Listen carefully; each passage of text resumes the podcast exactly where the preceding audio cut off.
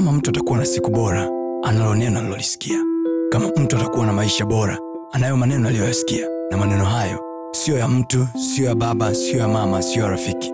Bali ni maneno yatokayo kwa mungu mwenyewe ambaye akisema kila alichokisema ana uwezo wa kutimiza.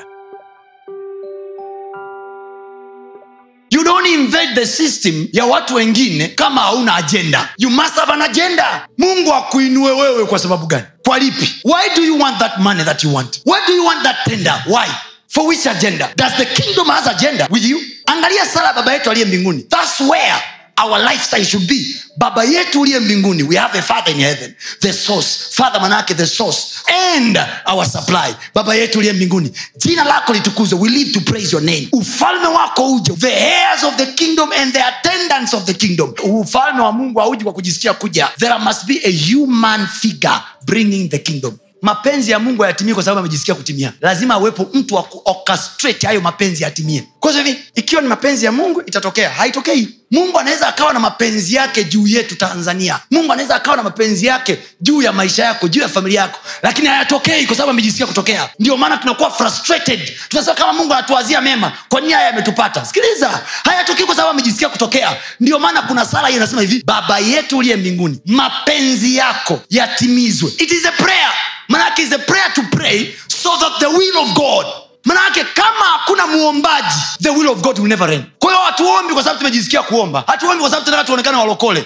Mm-mm. we want to see the will of god manifesting in our businesses yes. in our career in our children in our families. Mtu akiungana na mwenzake wawe ni mwili mmoja. It is the will of god but it will never happen automatic utaolewa ndoa ya kirokole utalipiwa na mahali lakini nikuhakikishie kama hujaomba mzigo unavunjika mbele ya macho yako. Huku nasema hivi kama ilikuwa ni mapenzi ya mungu mi niolewe na josefu ingedumu inge, inge ilikuwa ni mapenzi ya mungu kweli kabisa. Na mungu alikuonyesha kwenye maono. Aliwaonyesha manabii. Alikuonyesha wewe. Na akakonfirm ndani ya moyo wako ni mapenzi yangu wewe uolewe na fulani. Unashangaza hivi mbum. Mbona kama vurugu?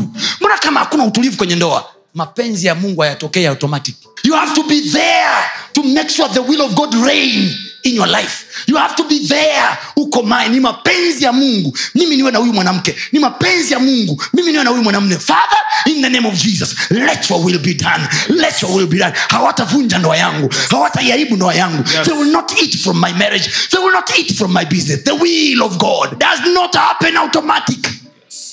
Aliyekuwa anaifundisha hiyo sala anaitwa yesu. Katoka mbinguni.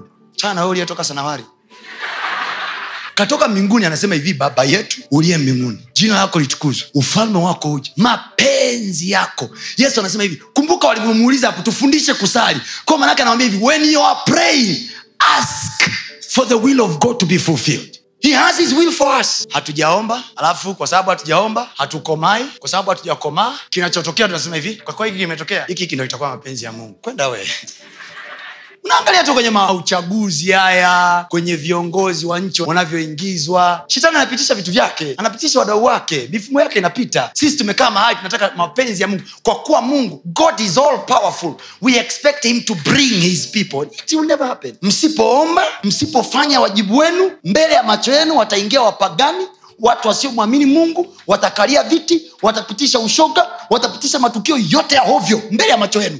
Ye ye ye dunia imeharibika. Haijaharibika. Kuna mzembe mmoja hajaomba.